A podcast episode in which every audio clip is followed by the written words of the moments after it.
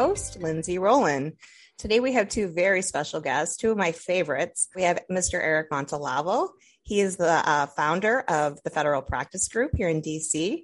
He is also a former Marine JAG, infantry guy originally, and has done a lot of work um, helping refugees get out of Afghanistan. Next, another another favorite is Miss Aniela Szymanski. She's a fellow advocate in the DC community with me. She's also a reserve JAG officer in the Marine Corps, and she sits on several boards for advocacy here in DC and across the country. So, welcome. Thanks for having me. Thank you, Lindsay. So, here's how I would like to play this today. So, as everyone knows, we're here to talk about Lieutenant Colonel Stuart Scheller. We're also here to talk about Corporal Teu, so I think in doing that, we will compare and contrast maybe the different cases as well as provide publicity for both cases. So without further ado, Mr. Montalvo, would you like to start talking about Lieutenant Colonel Scheller? Sure. So I've, I've looked at the case. I'm obviously not personally involved in it, so I'm speaking from what I can gather, I'm aware of the charges that he's confronting, which include 88, 89, 90, 92, two counts, dereliction failure, as well as the conduct of becoming. I, I find that the course of conduct by the military in recent years is very troubling, particularly as it relates to this case, because I, I feel like this is a political speech case where they're taking what should be whistleblower statements and converting them into some contorted political speech because the executive branch doesn't want to hear it. You know, if we survey, you know, the universe of statements that have been made on this topic and the facts here, you know, it's very troubling. I mean, first of all, you know, there is there is a dereliction of duty, and that's the the senior officials who coordinated this this uh, horrible and tragic operation in, in Kabul. People's lives were directly put at risk because of this dereliction of duty. People died. The 13 service members died because of this dereliction of duty. For a Marine officer to make statements relating to the fact that people should be held accountable for those failures seems to be to be completely appropriate. I mean, it may be uncomfortable, they may not like it, but that's not criminal conduct. You know, if we if we look at the the the details of what happened, you know, everything that occurred in Kabul was completely avoidable. We ceded Bagram Air Base and then created a scenario where we required to undertake a, a, fire drill to get people out. It was a complete disaster. The State Department was not coordinating properly. You had uh, information being sent out and disseminated, which confused people, cr- created a crush on the airport, just a complete disaster and and and ultimately people died as a result. You know other nations were able to effectively remove people during that same period of time including britain germany etc turkey. And yet the us was unable to accomplish the same for reasons are, that are uh, unclear to me. Sitting here and looking at what happened you know why why are the senior officials not being held accountable. We looked at that. We looked at that hearing uh, the other day, and it was a you know finger pointing exercise. But there's no accountability. We start looking at the court martials that are being conducted, you know, on a regular basis throughout the United States to criminalize the most minor of behavior, and yet we have people who have directly put, you know, persons' lives in jeopardy and there's zero accountability. Uh, this this offends me deeply. You know, there are still American citizens on the ground, for heaven's sakes, in Afghanistan that uh, the State Department has, you know, not un- undertaken to to help get removed, and instead is blaming these, you know, charter flights as as the source and and and, and you know problem or, or friction, you know, that you know they want to blame as opposed to accepting responsibility. So there is no acceptance of responsibility by this government for what happened. A Marine is obligated to report an offense under the Uniform Code of Military Justice. I believe that the actions that were taken uh, during that period of time were unbecoming and, and, and dereliction of duty and, and, failing to do the things that needed to be, be done to protect U.S. citizens. We are the most powerful nation in the world, and we ran out of Afghanistan with our tail between our legs, and that's w- w- without understanding why. I, there's, there's zero reason why we could not have had a force and structure on the ground, in the air, securing that area until people were safely out and, and be done. And instead, it, it turned into, you know, people with U.S. passports approached that gate and weren't able to get in. So, you know, if, if they are concerned with the problem, maybe they should hold the people who were responsible for that debacle accountable as opposed to criminalizing the lieutenant colonel for the content of what he's saying you know and and ultimately what he's saying is if you, you take it uh, you know forward is that there's a system here and they are the ones that should be held accountable and instead the marine corps and the military at large just wants to shut people up and not have you know critics. So this is not contempt. This is a fact. There's no marine officer that would have been in charge of that operation that shouldn't have been held, held accountable if he were following unlawful orders to do stupid things and put people's lives in jeopardy. So I mean, I, I just have a real problem with with the case. You know, maybe the lieutenant colonel, you know, could do things a little bit better or have chosen a different path. He didn't do that. But ultimately, you know, you compare him to say, you know, this Vindman guy and the Trump, you know, impeachment scenario or, or Milley, you know, and, and, and his comments. And, you know, so there are many people that are involved in this these administrations, you know, both you know red and blue. This is apolitical for me. You know, speak out or undermine uh, the chain of command in, in, some way, and and and you know, holding them accountable is, is almost you know never the case because they're so senior or what have you. If you get somebody junior in the military, you know, they're very good about creating a class of criminals, you know, and compared to their civilian counterparts, you know, is this lieutenant colonel truly a felon? Is that what we're saying? Because he's saying that the Marine Corps should leave no one behind that they shouldn't follow unlawful orders, that they should save babies and children and women. You know, I you know I don't know if, they, if that's if that's where we're at, then we've got a tough row ahead uh, here in the military and our national defense and the standards that we're setting. No, I think that's a really good point. And there, you know, we definitely saw the week after or two weeks after we saw the trials or the hearings that happened with Milley and Austin. And there was just a total lack of accountability. And like, you know, are we going to blame Biden? Are we not going to blame Biden? Well, we all know 14 soldiers died. So let's talk about that instead. Let's talk about their families. Let's talk about the rest of their lives that they're going to miss those soldiers. And so I don't want to get worked up. Aniela, would you like to uh, make some comments on this? Sure. First, I should preface my comments with uh, the disclaimer that even though I am still a reservist in the Marine Corps, none of my comments are in my official capacity, and none of these comments should be taken as the position or comments of the Marine Corps. This is purely my personal, these are purely my personal views and opinions. So I have, I, I also do not represent Lieutenant Colonel Scheller, so I don't have any inside knowledge or information that's not public. I'm basing everything on what's been out in the media so far.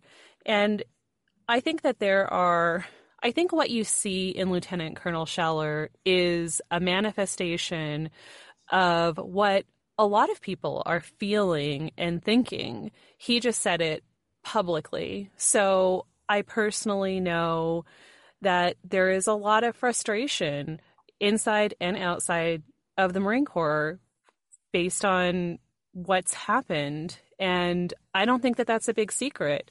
The Commandant of the Marine Corps and the Sergeant Major of the Marine Corps even felt compelled to put out statements saying, Your service matters. This is not a reflection on you, which all of that is true. It, it is not a reflection on individual Marines or whether their service mattered or not. But it is, but what you're seeing in Lieutenant Colonel Scheller is this bubbling up feelings that have manifested from this circumstance.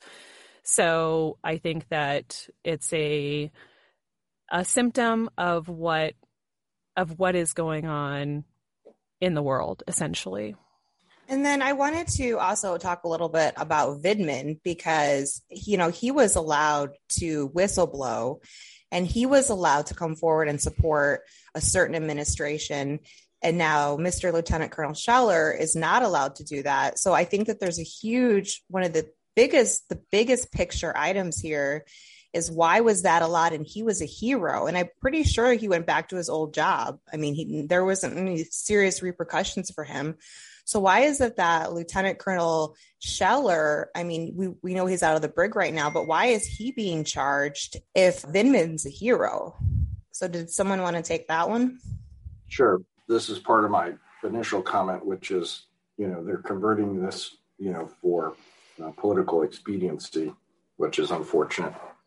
Let's compare the two issues. There was a phone call that occurred, and Vindman clearly had, you know, a political agenda and pursued that and made uh, this report not in the proper chain of command, by the way, as you recall. And, you know, this is, you know, if we're talking about process and procedure, he certainly did not do that. You know, he ran to political ally and, and use this uh, as a basis to to put forward an, an, agenda. You know, Scheller here is, you know, maybe not as uh, savvy, but what he's talking about is is is not an opinion; it's a fact.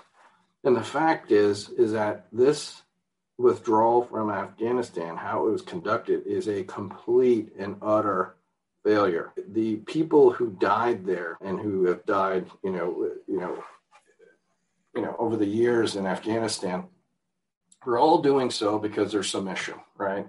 We get the mission, we execute the mission. You know, what mission were we executing while we were on the ground?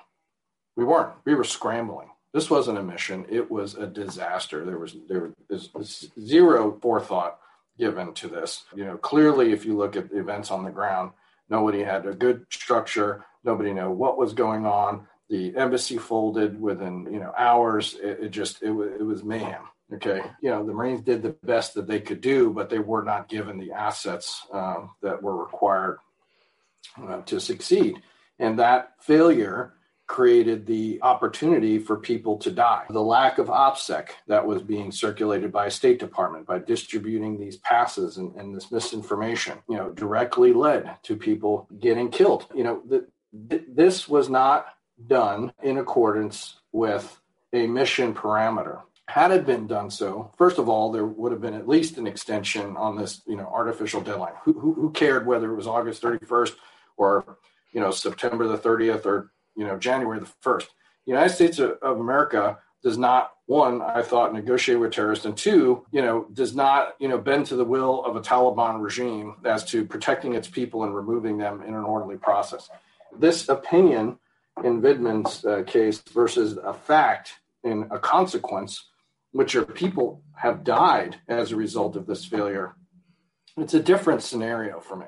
And the fact that someone is calling that out and trying to push a narrative for accountability and then and then the response to that is not dealing with that and instead of you know prosecuting criminally felony criminal uh, case against the individual who's calling them out for this failure is is quite dramatic and and I I, I would we really need to look at the military justice system as I've said before and, and as you referred to the Taze case you know another miscarriage of justice. You know this is about you know you know testosterone and, and, and attitudes and not uh, taking a step back and understanding why this lieutenant colonel who had what 17 years of impeccable service from my understanding correct. decided to open his mouth. Why not take care of that marine why not pull him aside and say you know what you're right we can do better Instead, the, the first instinct is to prosecute him for felony crimes. I mean, th- th- this this is this is a really tough situation, you know, moving forward for military members. I mean, if, if you want to join the military and you look at what's happening here, you know, you, you're going to have to think twice because if you open your mouth the wrong way and somebody doesn't like it, all of a sudden you're going to become a felon. A felon. Think about the consequences of being a felon in U.S. society. No, it's lifelong lifelong. Absolutely. Absolutely. And I also think it's important to note here, too, that Lieutenant Colonel Scheller had a significant amount of soldiers. You know, he had a couple thousand underneath him. So the fact that those soldiers saw their leader get removed because he spoke up for them, I mean, I just, I don't, you know, I don't have access to those soldiers, but I just wonder what they think because I'm going to, I'm going to bet that they miss him and i'm going to bet that they support him. But i do i do want to segue a little bit. I think this is a great time to segue. Aniela i was wondering if you could start out a little bit and give us our listeners a little bit of in depth detail about uh, the Corporal Teu case, and then we can, and then of course, Eric, because you were her lawyer, we can discuss some of the discrepancies between the two cases. So again, I I was not uh, Corporal Teu's lawyer, so everything I know is based on what I've um, read and heard. So what I from what I understand, Corporal Teu was admitted she was she entered the Marine Corps with a history of some mental health problems and received a waiver. Then later on in her military career, she was the victim of a sexual assault.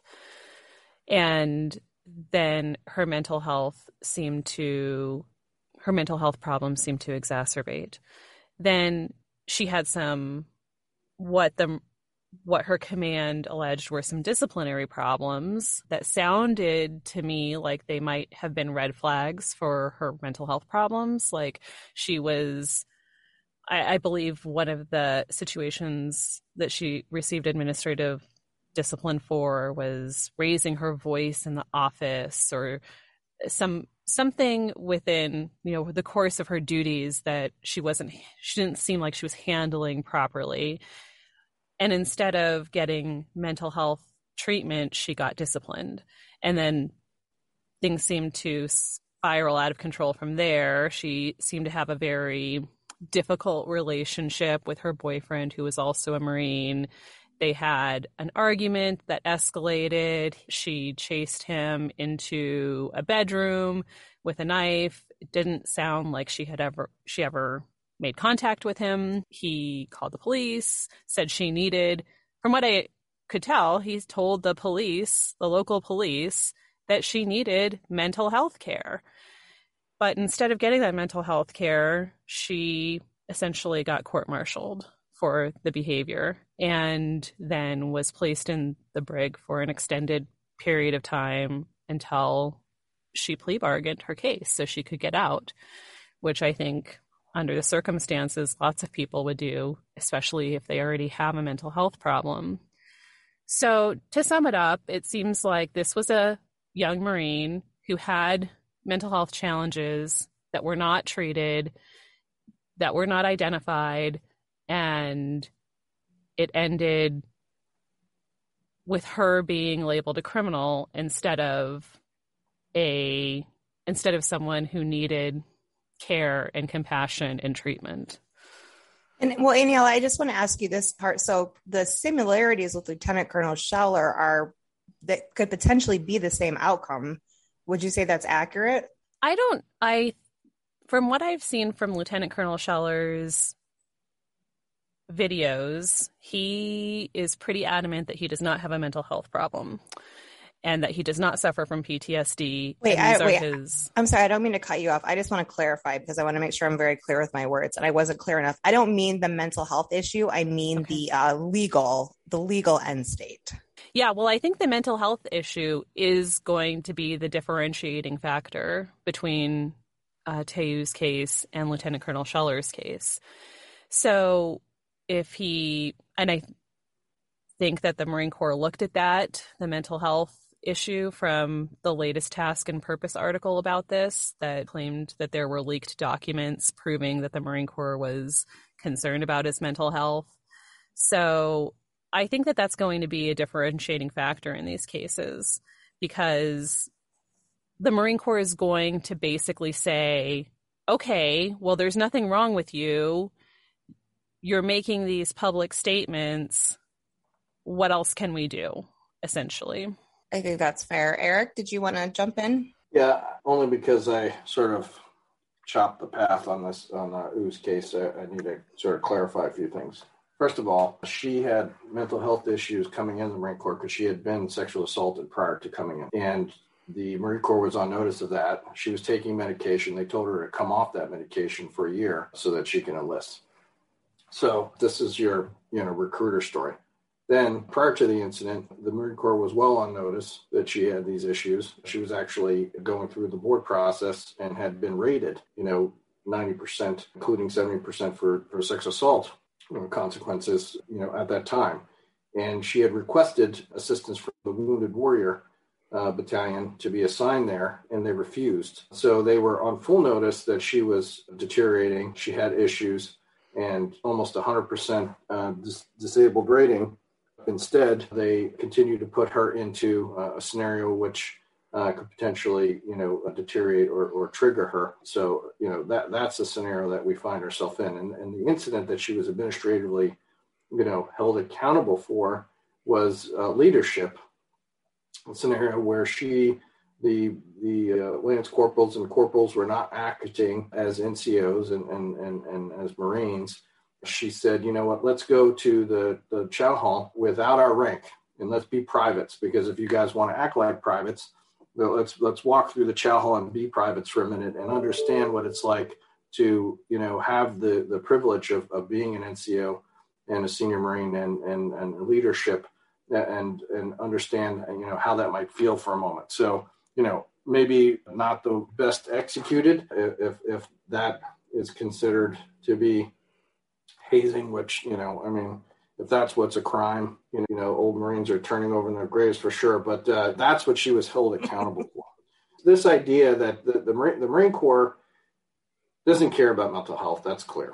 Okay. The, the, the, the similarity is that they're, they're targeting, they're going after someone and they're going to get where they want to be. This guy is going to probably either get a conviction or, or plead out and have to be uh, committed to with show cause determination, which is likely to give him an other than honorable discharge or a, a dismissal in a, in a court martial. And, you know, this is something we have to take a look at and, and say, is this process fair?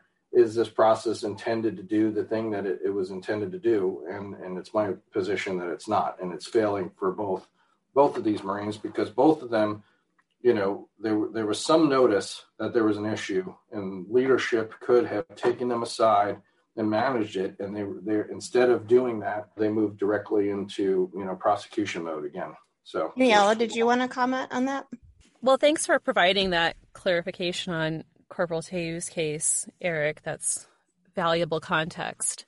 The what I am concerned about in Lieutenant Colonel Scheller's case is that he put out multiple videos. So if he says for instance, oh, you could have pulled me aside and corrected my behavior. After the first video, when he was given what sounded like an order to not produce more videos, and then he did it anyways, um, I think he loses some of that argument there because he had the chance to stop. He was ordered to stop, and then he didn't stop. So perhaps if there I don't know what happened prior to the order, or uh, this will likely come out in the proceedings of what exactly Lieutenant Colonel Scheller's leadership did or didn't do in the process. But I think that's going to be a troubling fact for him. So, I mean, just to kind of clarify a little bit, I guess this would be my my personal thoughts on it. So, I think that he, yeah, because he ran those videos, they were like, there's obviously you know, he refuses to follow orders or his gag order or however you want to say it, his freedom of his First Amendment right. And then the rapid repetitiveness of the videos. I also don't know if that was a mix of just like high emotion. And so I think also like like and dislike the Corporal Teu case that when there's a mental when there could potentially be a mental health issue, the, the real message of what they're saying and doing gets lost. Eric, did you want to comment on that? Sure. Tay's case and, and Scheller's case are, are different in this in this way. Tay will suffer from mental health consequences for the rest of her life. She is going to struggle as a human being to live in this world, and that's not her fault. She was uh, sexually assaulted not only before she joined the military, but by a, a fellow member of the military, and which was completely disregarded she was then became became the, the focus of the Marine Corps R, and you know, and th- this further exacerbated and, and, and, facilitated her deterioration into what happened. So, I mean, there's a pretty clear path of what what occurred in Tay's case. As it relates to lieutenant colonel, you know, is it the video that's the problem, or is it what's what's contained in the video? Right?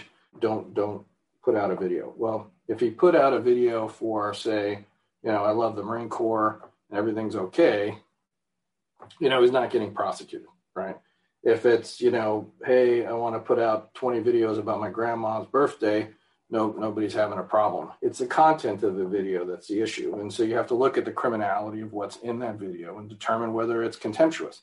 You know, and is it is it contemptuous to to say that people should be held accountable for failing? I don't. I, I mean, that'll be litigated. I'm sure. I don't think it is.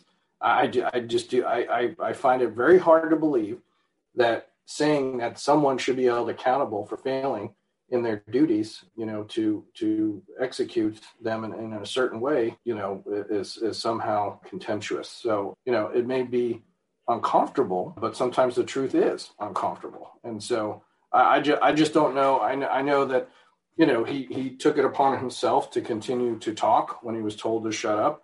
I don't know if that's a lawful order either. So, you know, we, we've got to go through those exercises to see, you know, when and how we're going to tell people that they can't talk because the the standards are not the same, right? You go back to the Vindman standard, you know, is he a whistleblower? You know, is is a lieutenant colonel whistleblower? You know, is you know, are, are these other people that you know undermine the chain of command that have come out in, in all sorts of political circles? Are they are they whistleblowers? Are they are they contemptuous and, and felons? So when we're regulating speech we have to go back to the first amendment. We have to think long and hard about the consequences of people people's opinion you know driving the outcome and creating you and and and, and, and creating a criminal statute right? A criminal statute a felony statute. Okay, think that, that's what's important. You're a felon if you kill someone, and you're a felon if you say someone should be held accountable for doing bad things. Those are those. That's hard to reconcile. And so, whether he should be, you know, administratively dealt with is one issue, but criminally, as a felon, is a whole nother level. And and so that's where I'm having a lot of heartburn. You know, whether they give him, you know, page 11 or NJP or you know you know separate him and say he's no longer supposed to be in the service you know that that that's one path and you know you're getting fired you know. But if you want to make him a, a felon because of this that that's where you really have to start thinking in america are we in communism world or are we in democracy world and so that that's where we really have to take a look at this. I, I do want to ask you this question though, because you're of because you're you were so involved in um, the intimate details with Corporal Teu's case. Do the do the charges match each other, like the articles, the 89, 88, 133? Did did they use the same ones with Corporal Teu just because it's like the catch all, or were they different? You know, they they're they're an article may be similar, right? Disrespect or disobey a lawful order, you know, those sorts of things. But the facts in each case are are different, right? And so the, the big one for the, the colonel that he's going to have to deal with is the the 133, which is the conduct unbecoming, because this is the catch-all, right? Enlisted aren't don't have that charge, right? And so you know he's going to have to say as an officer, you know, regardless of whether the order was lawful, regardless of this, regardless of that, I should have been behaved myself as an officer and shut my mouth, right? So that's going to be the ultimate argument. Whether an officer is just supposed to shut their mouth and deal with this behind closed doors, or they're allowed to say something in public. You know, that's where we're coming to on this case. The failures and you know to obey an order, if there's an order and it's considered to be lawful, it could be a general order, it could be a specific order. So you could have an order that says, you know, you will not videotape you know dead bodies in a war zone. Can't do that. Boom. That's a general order. Everybody it applies to. The specific order is I don't. You don't need Eddie to Gallagher. Show, you know, here or there or whatever. Right. You know, and then if you disobey that particular order, then you can be held accountable. When they look at whether or not those videos, and you know them telling him to stop doing the videos, you know, we'll have to look at whether that was that should be construed as a as a lawful order. Now, I will tell you that you do not want to be the person testing that standard because if you you should follow the order whether you believe it to be unlawful or not and then report that right you know so unless you're putting somebody's life at risk or you know those sorts of extreme circumstances you know you follow the order and then if there's a problem you request mast or there, there, are ways to contend with that. Is not for you know individuals in the military to decide what orders when and where they can you know uh, follow because then we'll have mayhem. So there is some you know you know reason for that. I guess the question in this particular case is whether you know telling someone not to talk you know is one of those instances where this will apply and we'll have to see how that plays out well, so we know that Corporal Teu received a BCD. Do you think that there is a good chance that Lieutenant Colonel Scheller will receive a BCD? In the military justice, officers uh, cannot. So Teu ultimately pled at a, uh, a special court martial, which is a misdemeanor venue. He he officers are almost only charged in court martials in courts martial as as felons, so general court martial. So they have to go through Article 32 process and then go to a general court martial, which is a felony level court. You know, the only eligible dismissal discharge for an officer is dismissal at a court martial. So it's the equivalent of a dishonorable, right? So officers get dismissed at courts martial, which sounds a lot better than a bad conduct discharge, but it's much more severe. And then if he were to be separated through an administrative process, they call it a board, a show cause board to show cause why you should not be uh, able to continue serve in the military. It's sort of like a firing process, which is doesn't have rules of evidence. You can get an other than honorable discharge, right? So the two discharges he may be facing are one through a court martial conviction and then dismissal, or through a uh, administrative process, which would result in either an honorable, general honorable, or other than honorable, if that's the path that they take.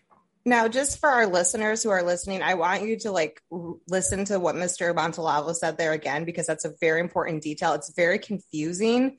So, Eric, I'm trying to make sure civilians understand this case as well. So, that's an important detail there the difference between officer and enlisted and how it plays out because people are asking these questions right now so so make sure you guys take a listen uh, to that piece there Aniela, did you want to jump in here sure on the procedural aspect of being court-martialed for your the content of your speech. One thing that I think is going to be uh, interesting to find out through this process is why it is at a court martial. So I recall that there were that there was information in the media. I believe it was Lieutenant Colonel Scheller himself who said that he had submitted his resignation request that he'd requested to resign his commission from the Marine Corps. And when that happens, the Marine Corps can either accept or not accept your resignation. So I'm interested what happened there. Did he request to resign and then the Marine Corps refused to accept his resignation? And then what happened next? Did the Marine Corps say, we would like to give you a non judicial punishment? Because if the Marine Corps offers non judicial punishment to a Marine, the Marine has the right to refuse it and to request trial by court martial in lieu of non judicial punishment. So I'm interested in whether the Marine Corps offered Lieutenant Colonel Scheller non judicial punishment and whether he refused it and demanded a trial by court martial. Because in that case, is it really the Marine Corps who is saying, we're going to make you a felon for your speech, or is it Lieutenant Colonel Scheller saying, no, you're going to try me publicly and I'm going to make sure that everybody knows it. So where the blame lies can depend on what what procedurally happened there. And I think it was probably the last that you said. That's pretty much the information that I have. Um, but Eric, did you want to jump in there on that? Because I just think this conversation is just very interesting for for all of our listeners to hear. Okay, so let's go to that enlisted serve pursuant to contracts. It could be a two year, three year, four year contract, six year contract. So they start a contract, they end a contract, they reenlist. They get a dishonor, uh, they get an honorable certificate of, of discharge, and then they reenlist and continue the next contract. Officers serve at the pleasure of the president. So once he tenders his resignation, that there's a process, and it, it takes a little while for that to uh, work its way through. I suspect he did submit that and it, it, was pending, but that he engaged in further communications. And at some point, the Marine Corps said, We're going to put him on legal hold. They call it a flag. They're going to flag him, put him on, on, on legal hold and you know do a report of misconduct and uh, determine whether or not we're going to charge him. So the Marine Corps could have discharged him and just said, "Listen, you know, go. We're, we're going to go ahead and, and, and uh, accept your resignation and, and go. And that, that was already in their hands, you know, and they could have done that in, you know, throughout this process, right? You know, so there's nothing holding the Marine Corps from just discharging this uh, Marine and, and, letting him go. So we don't know the details behind the scenes. We don't know what was offered to him in the non-judicial punishment, you know, so we, do, we don't know what what the discussion was or the deal was because sometimes you know you don't want to accept being guilty for things that you're not guilty of. And sometimes the prosecution will force a they call it plea to the sheet and say that you're guilty of all of these things. And unless you accept that you know we're not going to you know you're going to have to you know take it to a court martial. So uh, this isn't just a simple you know i want to take it to trial. It's you know maybe you know some people have principle and they don't want to say they, they're guilty of something that they you know aren't guilty of. So i mean you know that's the right right? Like that we've completely inverted this. You know it, you have the right to a process and just because you elect to exercise your rights to that process the right to counsel the right to due process you know that is not indicative of you being guilty or wrong or or, or trying to stir up things. It this is his constitutional right, and so you know, you know, First if he's Amendment. decided, you know, right, yeah. So if he's decided to to have a, a place where the rules apply and not a kangaroo court or administrative, you know, process that nobody else can hear his version, you know, yes, that's a choice, but it's his constitutional choice, and he may not, in his view, have been given a choice otherwise. So I, I don't view that as a negative uh, necessarily or faulting him for wanting to have his day in court, and there may be a consequence. It may not go his way, and that's a choice that he made, but at least it's his constitutional choice, and he shouldn't be uh, looked at uh, unfavorably because he made that. Well, in my understanding of the case, and I think we all know what my relationship is to the case here, so there's no sense in hiding it. I think that the main point here is that he, he wants an honorable. So I think that that's the goal, the end state goal here. But I do want to move on to because there's a lot of people questioning what. So Thursday is his court date. It's public knowledge. The Marine Corps actually put it out for us. So thank you, Simplify. So I I first want to talk about and Eric. This is an interesting one. I don't know if you're tracking because you weren't in country, but so the Marine Corps came out against him with all his charges, yet Mr. Scheller has a gag order. So how is that fair that the Marine Corps is allowed to, to, basically defamation of character him, but but but Mr. Scheller has to stay silent. So I want to address that. And I would also like to address what we think what we think court martial proceedings or will look like on Thursday, like uh, just how they how they work, and and if we could try to explain it a little bit in civilian terms so that people understand um, what we're talking about. Hmm. Okay, so as a rule number one, proceedings in courts are almost always supposed to be public. And that, you know, goes all the way back in time to the idea that one way that we ensure that justice is truly occurring is transparency the ability for somebody to sit and observe the proceedings to to evaluate you know whether things are being conducted in a fair way and so a gag order in this case i have to say may be in the colonel's best interest because the more he says, the more charges he could accrue. And so they probably agreed to that to contain uh, the situation for their client. So I, you know, I don't know that that's necessarily, I, I, if, if I were his counsel. Eric, I, I just want to ask you though, but wouldn't he have gotten the gag order anyways? Like, wasn't that, wasn't that ultimately going to happen regardless of, of... Not necessarily, not necessarily, but because the thing is, what he's talking about is, is not the the the court martial process he's talking about whether or not these people, you know, failed to do their job. So the gag order that we confronted in the case in, in Kupalu's case was related to, you know, the the government, you know, talking about the facts that were coming out in the case in a public way, and then telling us that we couldn't respond to that. That that's a different scenario, right? Here, what's happening okay. is, you know, they're probably saying to this guy, "Shut up," right? Be quiet for right now while we sort through where this goes. And I don't know if, if is that what's happening on Thursday is arraignment or is it Article 32 or uh, you know, you guys know. We're a little bit well. it's been a mixed message between the Marine Corps putting out a message and what we're getting from the inside. So I would say it's a little bit unclear right now. Uh-huh. So he may be pleading. I don't know if they, you know, they may have pled to a no confinement uh, deal if they let him out of the brig.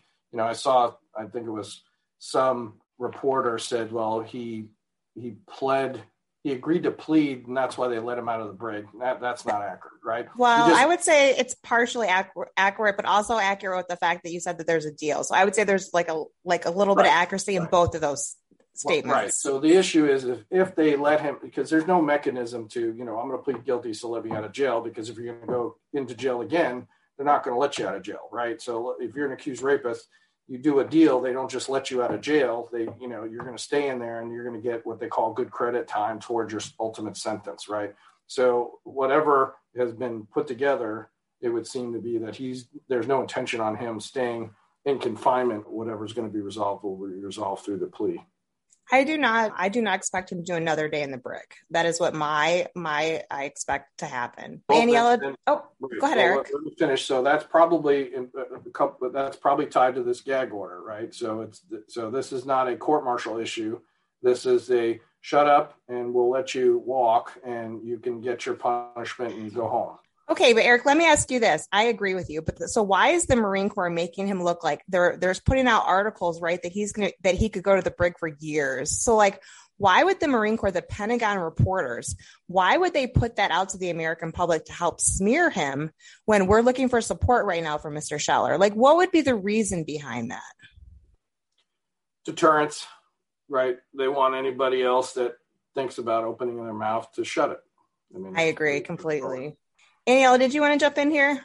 I wanted to make a comment about his charges relating to contempt towards officials.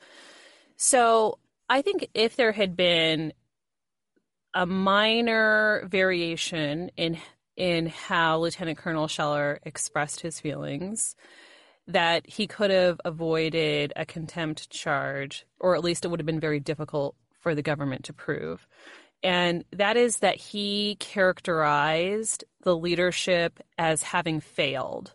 I think that element is going to be difficult to prove that it wasn't contemptuous. So accountability I don't think that they, that saying that leadership should be accountable could be considered contemptuous because that's a leadership principle in fact even in the Marine Corps. But publicly saying that your leadership failed, I think is going to be the harder part for him to get around. The other part of that is as just personally, I've been struggling to understand what he means by accountability. Does he mean that someone should call Lieutenant Colonel Scheller and say, You're right. I failed. I'm sorry and admit to something being a failure and then would lieutenant colonel scheller feel satisfied that leadership was held accountable? Does he mean that senior leaders should resign in shame for what occurred? And, or does he mean that you know someone in congress should should say this is the person who's to blame but it's a it's a very difficult thing for me to wrap my head around that there needs to be that that he's calling for accountability. It is a very nice buzzword and it is a well established leadership principle, but I don't know what he means. Like what do you mean by people should be held accountable and how do you know that that isn't happening?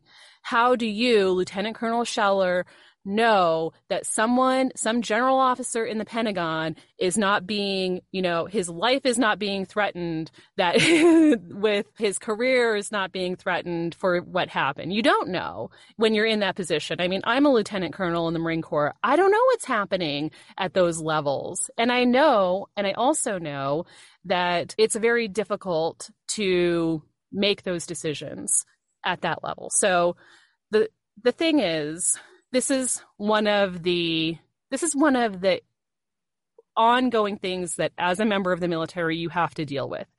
And that is people telling you what the military and what the government should do. So when people find out that I'm a Marine, it's very common for them to say, oh, you know what the government ought to do is blah, blah, blah, blah, blah. Or, you know, how we could have won the war in Afghanistan is by blah, blah, blah, blah, blah. And these are people who have no military knowledge, have never been in the military, have no foreign policy experience, but all of a sudden they know what should happen. And that's a really frustrating experience for me as a Marine because I've been there. I've been in Afghanistan. I know how complicated that situation is. And the number one rule in planning in the military is that the enemy gets a vote.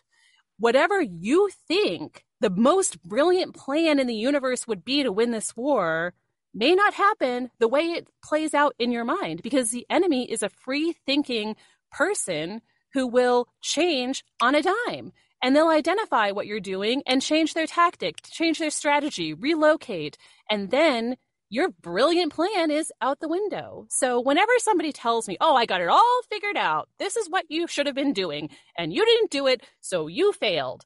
How how can you say that without knowing absolutely every single fact and to do that you would have to be omniscient. So, I think characterizing something as a failure is a problem for Lieutenant Colonel Scheller because he know he's a lieutenant colonel. He knows how complicated these things are. He's been there. He knows how dynamic the situation is. So how can you say option A was the successful option and option B was the failure option and you went down the failure option and you disregarded the successful option? It is not that linear. Anyhow, I think that was really well said. So thank you. Eric, did you want to jump in there on that? I, I do. I have three points. One, the colonel's intent is for an investigation to be conducted, and if charges are appropriate, to to have those charges brought forward and people held accountable for their dereliction of duty. So that's what he meant. Two, you know, the senior people, as as was you know alluded to, you don't know what's going on because they get away with murder right? There are a lot of senior officials in the government that do these things and are never held accountable. And we can go back through a thousand examples of this. From I'm going to hit up Eddie Walker again. I'm just yeah. I mean, there's it. just like like it's such a long list. This idea. I'm sorry, Eddie Gallagher, not, not you know, Walker. Yeah, yeah. The, that the senior people get to get away with murder behind the closed doors, and the and the junior people get to be prosecuted and made felons is not is not right for me. I, I, I don't agree with that you know, the, the other thing is that there, there is a clear failure. People died. I think it's my opinion, okay, based on me being in Afghanistan for the last 10 years and been over there 20, 30 times at, at a minimum, you know, walking that ground at Bagram, walking Kabul International, you know, going to that U.S. Embassy, Camp Eggers, you know, et cetera, et cetera, et cetera, that we were in control of Bagram, control of Bagram, an airfield, okay? We could have, if we wanted to, bring people to that airbase and got them out while we were in control of that airfield, then no one would have died. Okay. So, yes, the enemy has a vote. Okay. But we were there in force and we could have squashed that vote. Okay. They wouldn't have had a vote because we would have been able to remove people in an orderly fashion and a lot of them. Okay. Allied. Okay. What's happening right now? People are going house to house and going after these people and killing them. Okay. So that's what we have right now. We had control over the ground. We ceded control over that ground. Basic military. We had the hill. We had an airfield with aircraft, defensive measures, intelligence on the ground, everything. Everything we needed to move people into that complex and get them out safely. And we didn't do that. So I think that does need to be investigated, and I do think it's a failure. And and I agree that you know everybody's you know armchair quarterback or what have you, but you know if if we look at this in its entirety, I don't think anybody thinks that this was a fantastic operation that somebody did some whatever. Because if we don't investigate and we don't hold people accountable for failures or missteps, then we can't learn. If we don't learn, we're doomed to make the mistake all over again.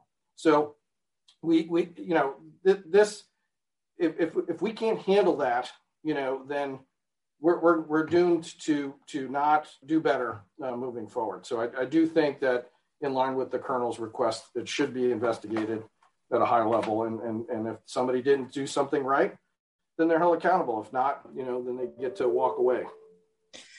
Eric, that was also well said. This is why I love the both of you. Um, but I just want to say something. I, these are my words. I think that the three of us here on this podcast, because we're all three combat veterans, we've all had numerous deployments. I think we can all three agree, and I'm going to speak for all three of us, that this is about those 13 soldiers. This is about the fact that we did decide to serve, but we expect our leadership to actually look out for us with the least amount of damage possible. And that did not happen. So when people say, well, you're a soldier, you're, you're supposed to die. No, that's not true. We believe in our leadership, that our leadership will make the right decisions because under Trump, nobody died.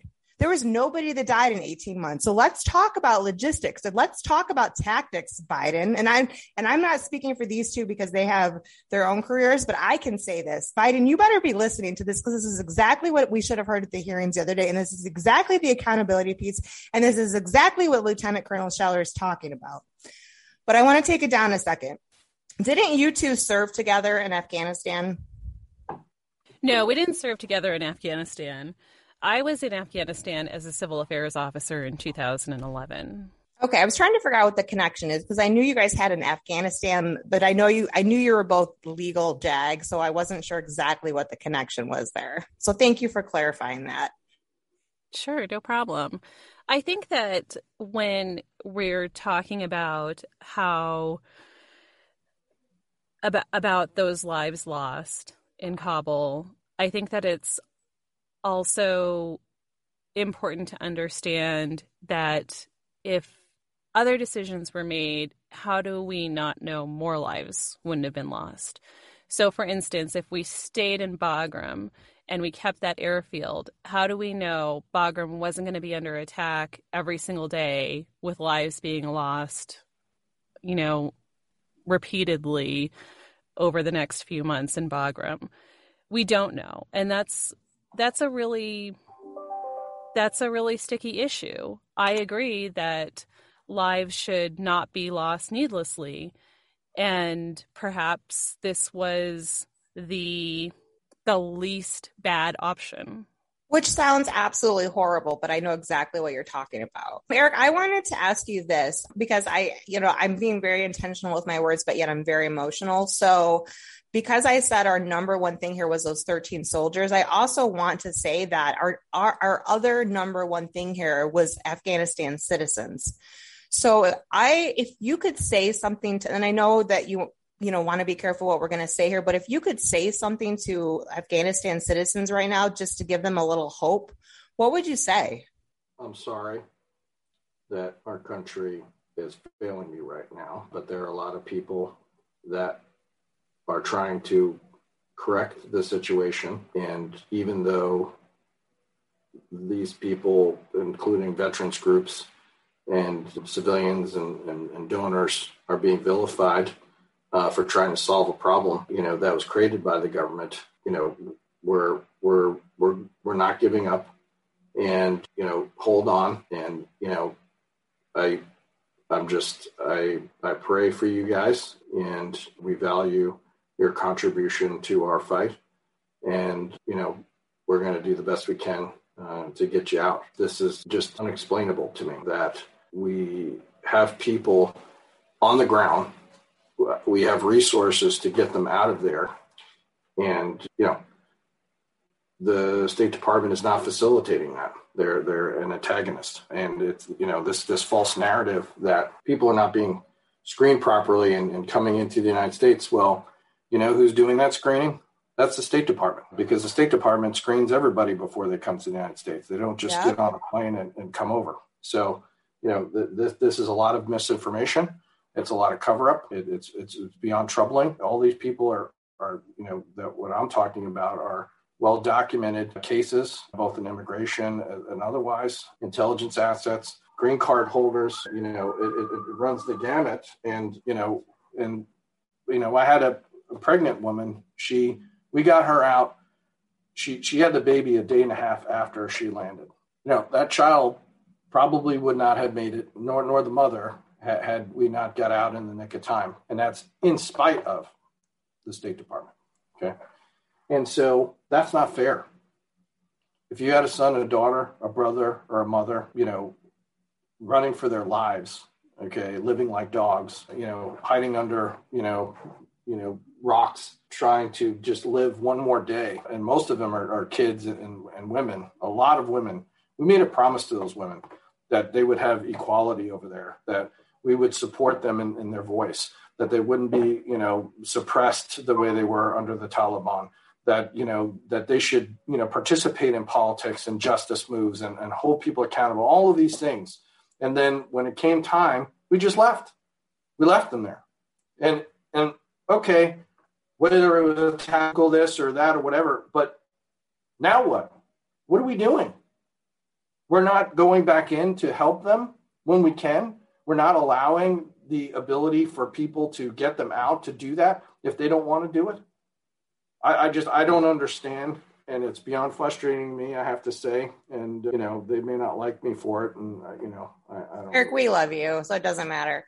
But I do want to say this, though. I, I will say this: that obviously I'm watching from DC, so I'm not there on the ground. But there was this haunting picture that I saw. It was the Tehran, uni- or not, I'm sorry, not Tehran, I'm not in Iran anymore. It was the of the university in I think Kabul, and it basically had a bunch of it had a bunch of women and they were sitting in the seats, but they had been there for classes prior, but now they were there in support of a Taliban rally.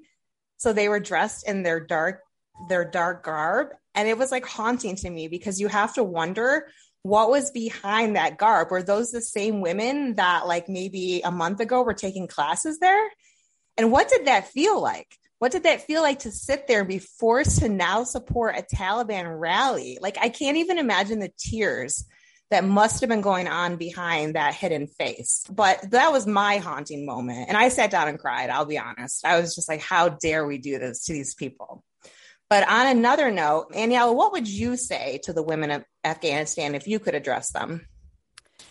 I would say take the 20 years that we have spent there to teach you these things, to enable you, to make you aware of how to stand up for yourself and do it. I know that that is something that is very hard to do under the Taliban, but don't legitimize them. We're looking at a we're looking at a circumstance now on the national stage where the Taliban was not allowed to attend the UN General Assembly. A vast majority of of nation states are not recognizing Taliban as the legitimate government of Afghanistan and that's how it should remain in my opinion that the the less we enable them, the Taliban, and the less legitimacy we give them, the the better it is for women, for young people to change the future of Afghanistan. This is I when I was there, that was part of my job is to teach them how to run a government, teach them how to how how to run a legal system, how to do things that they didn't have the freedom to do under the Taliban. And I am, like every other service member and probably every other American, very sad to see the Taliban in control there. It's it's personally devastating because I know people there. I have personal connections with people there, people who were my linguists, people who worked in the clinics that we were funding. These are people who I know are good hearted individuals that want a better future for Afghanistan and believe that that is possible. And I want them to know we're on their side. We're still on your side and we want you to succeed.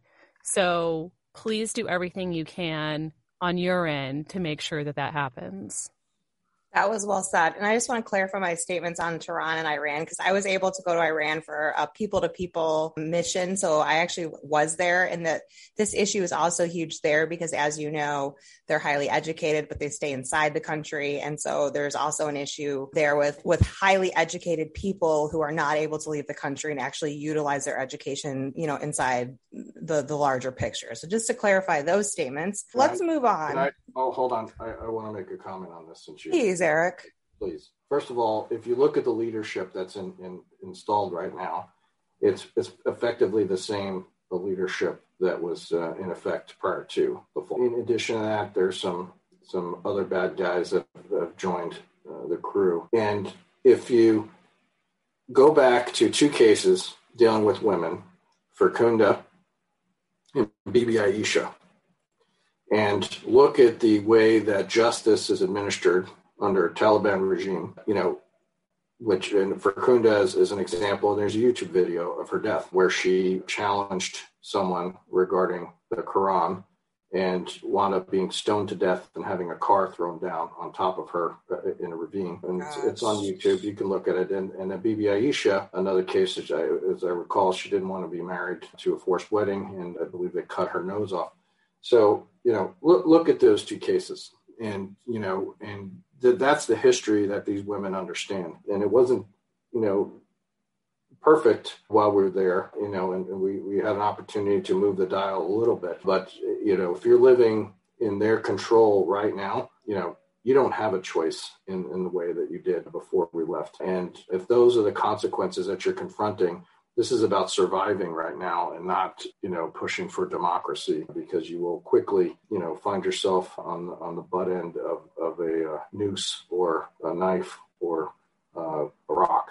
And so, you know, while I wish they could push back on this regime, I, I, I just don't in, in, envision that you know being viable in the foreseeable future.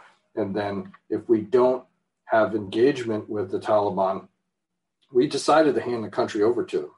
We walked away and handed them the keys.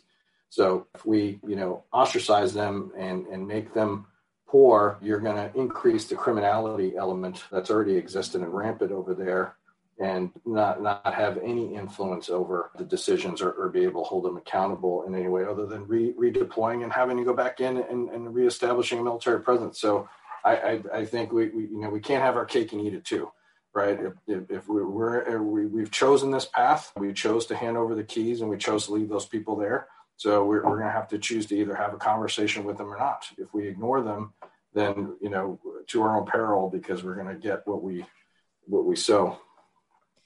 And also, just to talk about that, when I was in Tehran, like they told us, and of course, if you're an American in Tehran, you have to be escorted by the government, which makes sense. But they told us that if they found drugs during like checkpoints, or well, I call them checkpoints, but in civilian world, we call them truck stops. If they found drugs in your truck, they would, they had a crane there and they would immediately hang you at the stop so that everybody who who who drove by would see that body dangling there, men and women. Well, mostly men because women aren't allowed to travel freely in Tehran. Like absolutely crazy human rights abuses. So I think that that is, you know, definitely a main topic here. I do want to get back to Mr. Scheller though and Corporal Teu. I just speculations on what we think what we think is going to transpire uh, as the end result in Lieutenant Colonel Scheller's case. Aniela? I think that Lieutenant Colonel Scheller is going to end up pleading guilty to some of the charges. And I think that that's consistent with his positions. So he has not, in the videos that I've seen, he has not shied away from taking personal responsibility for his comments.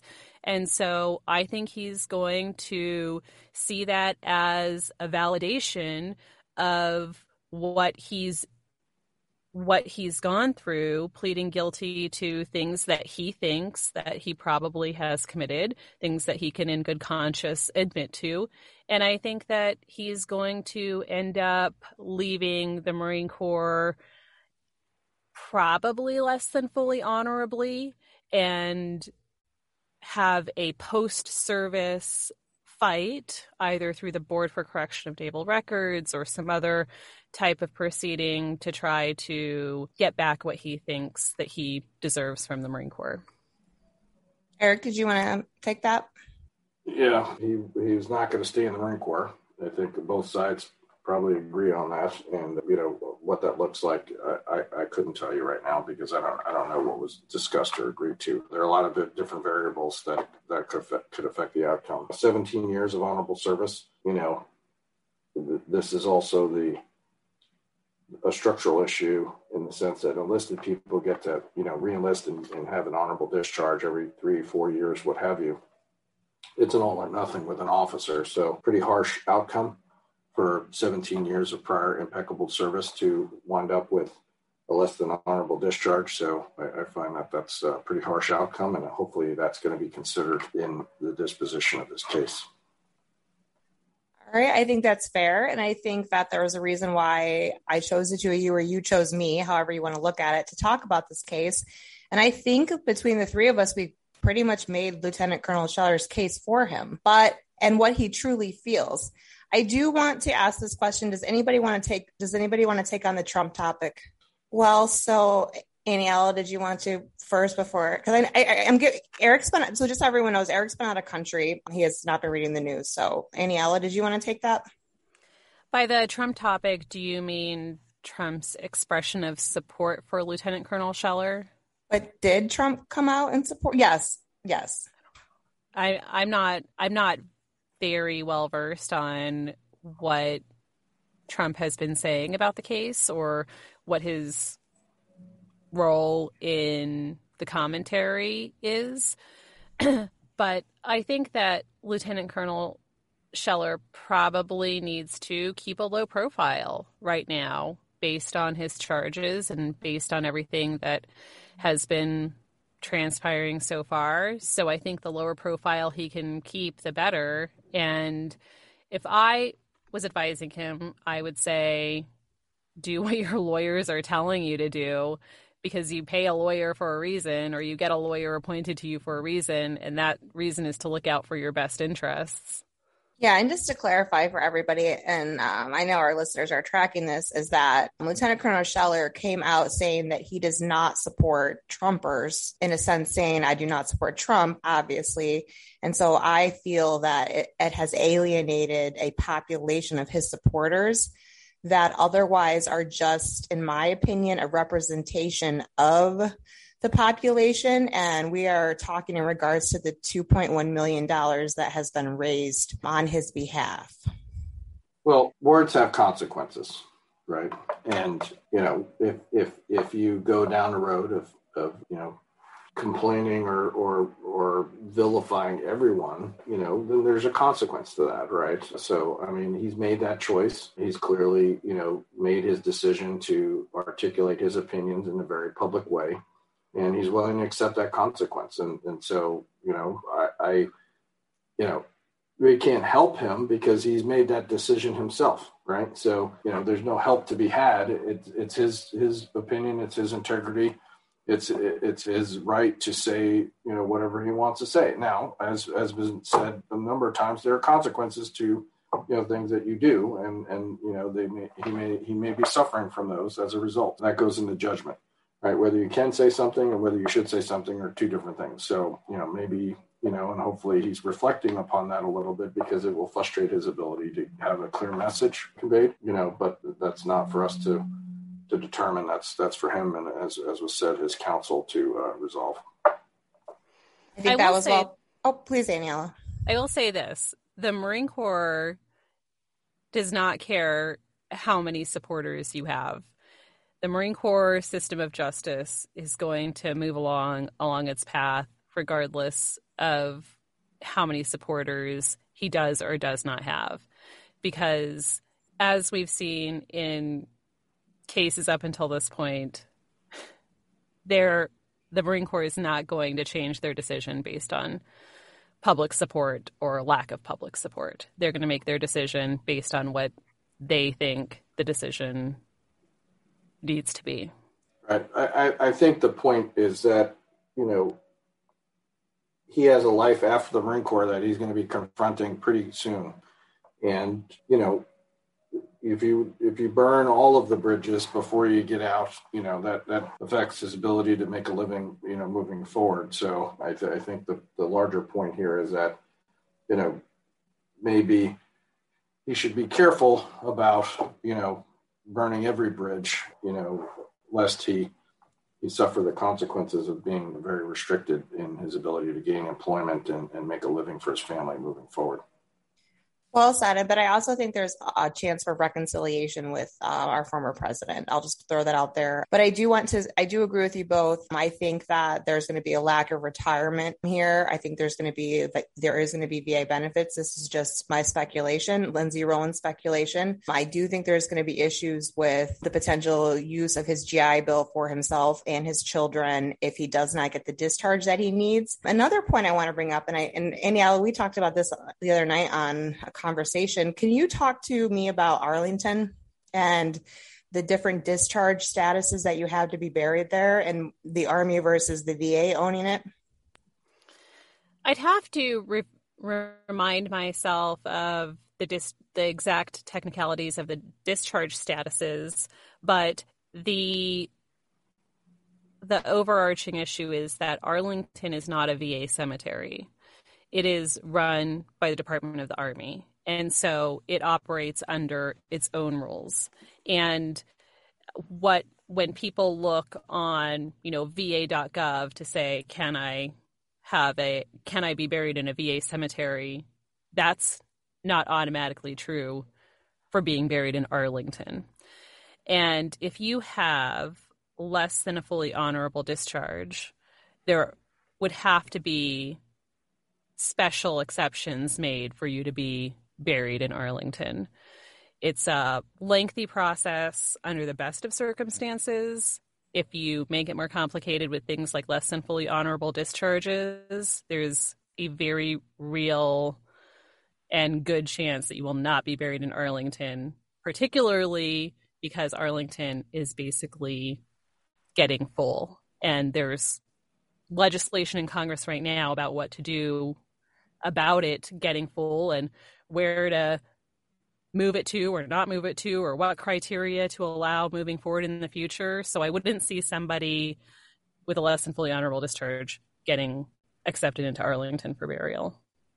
And I think that's a really important point to look at. And I was talking, I was talking to Lieutenant Colonel Scheller about this the other day. I was like, can you imagine in like 40 years when your sons go to bury you in Arlington that you're not allowed to be buried there because you don't have the discharge? And we understand that he can upgrade that discharge over time. But how disappointing that the one man that stood up for our country during Afghanistan couldn't be buried in Arlington.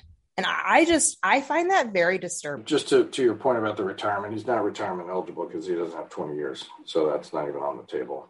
Uh, right, Eric, but right, Eric, but he can go to a reserve unit somewhere and he could ride it out for three years and then he can get his full retirement. Well, okay. The, the, the, just from the Marine Corps side of the house, you know, the Marine Corps, I think properly so, says that you know, you know, this is not you're not entitled to another day in the Marine Corps. You have to earn that every day. And so, if the Marine Corps is determined that he has not earned his right to do that, that he's not going to be given the opportunity to do so. And so, so that's a very hard line that that, that we've held for you know our entire history. And you know, you have to earn the title of, of a Marine. You just you're not going to be given that. And just because you served, you know, 17 years honorably doesn't mean that you're just going to be given you know three years to sort of sit in, in, a, in a you know a closet and count basketball. So I, I just that's not a realistic outcome here, and I, I just don't see that happening. Well, which goes back to my point of why he needs an honorable discharge so that he's he has these options. And I think that's like sort of the real point here is that Lieutenant Colonel Scheller wants an honorable discharge. He needs an honorable discharge, and I think he I think he deserved it just Lindsay Rowland's thoughts. To move on, I do because we're running out of time. We're not running out of time. I just like to keep podcasts, you know, under like an hour and we're already at an hour and a half.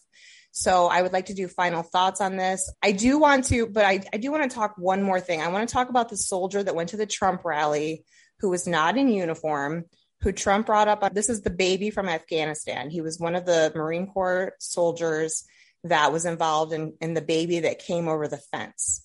So a former our former president, my former president, um, Mr. Trump, invited him to a Trump rally about two weeks ago. I'm just giving everyone background more for my audience. And he came up on stage. He said nothing, nothing political. He was wearing civilian clothes. So he's in he's in full regulation because he said nothing political. So then the media came out with Task and Purpose, who, if you if you know anything about what I've been posting, I'm pissed at Task and Purpose right now. So they they put out an article about how he was going to receive a reprimand or UCMJ or you know whatever, some sort of like reprimand from his leadership. And then immediately after that, almost within like 24 hours, the commandant of the Marine Corps came out and said that he was in full regulation, which he was. But I think it was because Lieutenant Colonel Scheller was sitting in jail and he was trying to squash it before that became another issue of First Amendment rights. Does anybody want to take that one? We'll go back to the beginning of, you know, why people are in the military service. And there's a rule that applies, and, and that rule is that no, you're not entitled, you don't have a right to join the military. We discriminate against all sorts of people, short people, you know, tall people, you know, we, they're, they're just, there's a whole lot of discrimination that goes into the recruiting process, you know, and, you know, mental health, diseases, etc. So, and there, there are reasons for that because it's a lethality issue. That's why orders are important because if everybody's on their own program, we can't fight a fight, we can't win a war. And, you know, there, there are limitations placed on our service for most of them for good reason. You know, my, my main umbrage in this whole scenario is, is the, the felony level versus the administrative level. So, you know, to the point, you know, this, you know, that people can be told how to do things within, you know, there's a reason why we don't want people in uniform politicizing things. It's because we, you know, we've learned a lesson, I hope, in, in history that when the military becomes a political tool, then it's delegitimized and we, we could have a problem. Right. And and and so I, I do think that those rules are there for a good reason for both sides or all sides. And you know we need to be careful about that, whether the commandant did that or didn't do it, whatever. I you know I'm I can't get into you know that I have no idea. But you know, it sounds like the young man followed and and, and good for him, and he's going to be okay. And and but I do think the rules are there for an important reason. You know, because we have to keep the the military apolitical, or or we're going to have an even bigger problem in this country than we already do. Aniela, I agree about the need to keep the military apolitical, and that's the root of these ethics requirements and ethics rules because they serve a very important purpose. So I think that if there was any concern in this Marine's mind when Trump invited him to the rally, that he should have checked with his command. And then he would have had sort of what we call a safe harbor that I checked with the designated ethics official in my command. She said that this did not violate any ethics rules. Therefore, I went and I'm in a safe harbor of not having violated any of the ethics regulations. So, in a circumstance like that where a Marine has knows that he's been invited, I would say you need to make sure to check and then you won't have to deal with this on the back end of potential discipline or allegations of misconduct because that's the only thing that will be certain to protect you. So, service members, take a listen to what they both said because make sure that if you do want to go to a rally, make sure you're doing it correctly because that is absolutely your right to go to a rally in civilian clothes. But make sure you do it correctly so you don't get in trouble. All right, let's wrap it up. Let's do final thoughts. Eric, final thoughts? Well, I think the last point is the most important point, and that is there is a way to do things. And if you work within the law, you will protect yourself, your family, and your future. And if you give them, you know, what the Marine Corps would like to say an Irish pennant, you know, exposed arm, broken arm, you know, there are going to be severe consequences out there. And I'd rather you, you know, measure twice, cut once before you open your mouth or, or do something then uh, get yourself in trouble and then try to dig your way out. That's not what you want. You know, this is America. We have free speech for a reason. It's important, and that's how we hold people accountable. That's why media isn't important, the fourth arm of the government. It was ingrained in, into our, our constitutional fabric. You know, freedom of, of, of opinion is, is critical to our democracy. We have to hold everyone accountable in that way, and it's something we should we should cherish uh, and protect in, in, the fiercest way, uh, you know, moving forward. So, you know, as it relates to those things, you know, we, we really have to defend that at every level. And as it relates to the mental health issues that uh, we touched upon briefly, uh, almost done. You know, we really, as a country, have to get ourselves squared away on that issue because there are a lot of people suffering out there in very in varying ways, et cetera, and and we really need to figure out how we can better uh, manage that uh, because it's it's something that's going to get worse, not better, over time, especially with those long-standing wars and and and, and everything else that's been happening, and then and then to the Afghan people that sacrificed themselves to to you know be on the American team and, and with some hope and promise of the shining city that Reagan spoke of, you know, to come here and and, and give their family a future. You know, we're there. Uh, I'm not alone. There are other people that are trying to to help you, and you know, just hold on the best you can because we're coming. Great message, Aniela. You're up. That was a great message, Eric. The what I would want to leave people with is the understanding that people like Lieutenant Colonel Scheller are needed in the military.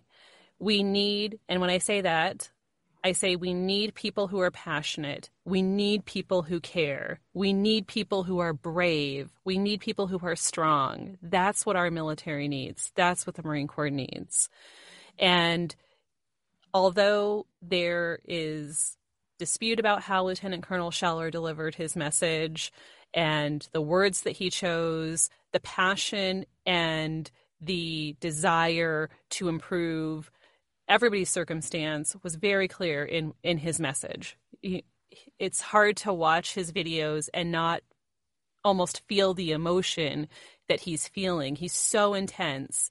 And sometimes that intensity translates into saying things that you know, you didn't script and you didn't mean to say it that way. And maybe you used different words than you should have used, but the passion is clear. And I don't want people to think that we don't want passionate and emphatic people and brave people in the Marine Corps because that's what makes us the greatest fighting force in the world is because we have these brave, courageous, strong, passionate people who care and that's fantastic. I just want to make sure that people also know that you got to look out for yourself in those circumstances.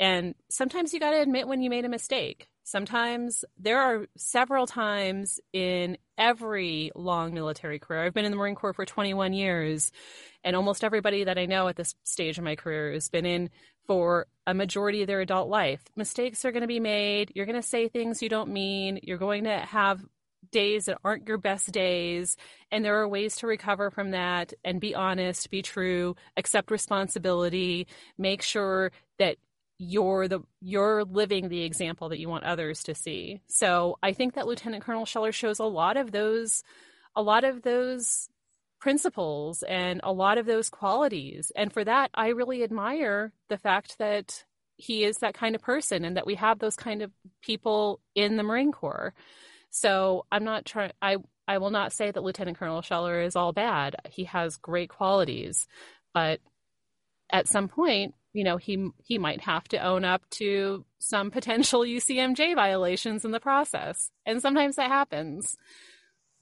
And I also think it's important too that he he just owns up it to it because he is guilty of those actual charges, but his message was his message was on point. So, so stand in front of the judge and say, yes, sir, yes, sir, I messed up. I shouldn't have done that. Got it. Check. And then move on with your life because you know what? He's got a powerful message and the American people are watching. And that's just my opinion. I do want to say though, one thing, one of the reasons why I did have you guys both on this podcast is because I think it's really important that civilians understand this because I think for so long, especially after 9 11, there was a huge divide between military and uh, civilian because you used to be able to drive on post as civilians, but then after 9 11, it got locked down. And so I think there's a need for for uh, the average American to understand the military better. And I think this is a really important time to do that. So I appreciate you using, you know, civilian like terms and because if if they don't understand the lieutenant colonel scheller case then they can't understand how his first amendment right is violated how he could be incarcerated without due process they don't understand those things and we do because we know ucmj and we know the the the, the system. So I just want to thank both of you for helping me make people aware that maybe don't understand have a better understanding of what's going on. So thank you. And all right, I will see you guys later. Bye. Thanks, Lindsay. Have a good night.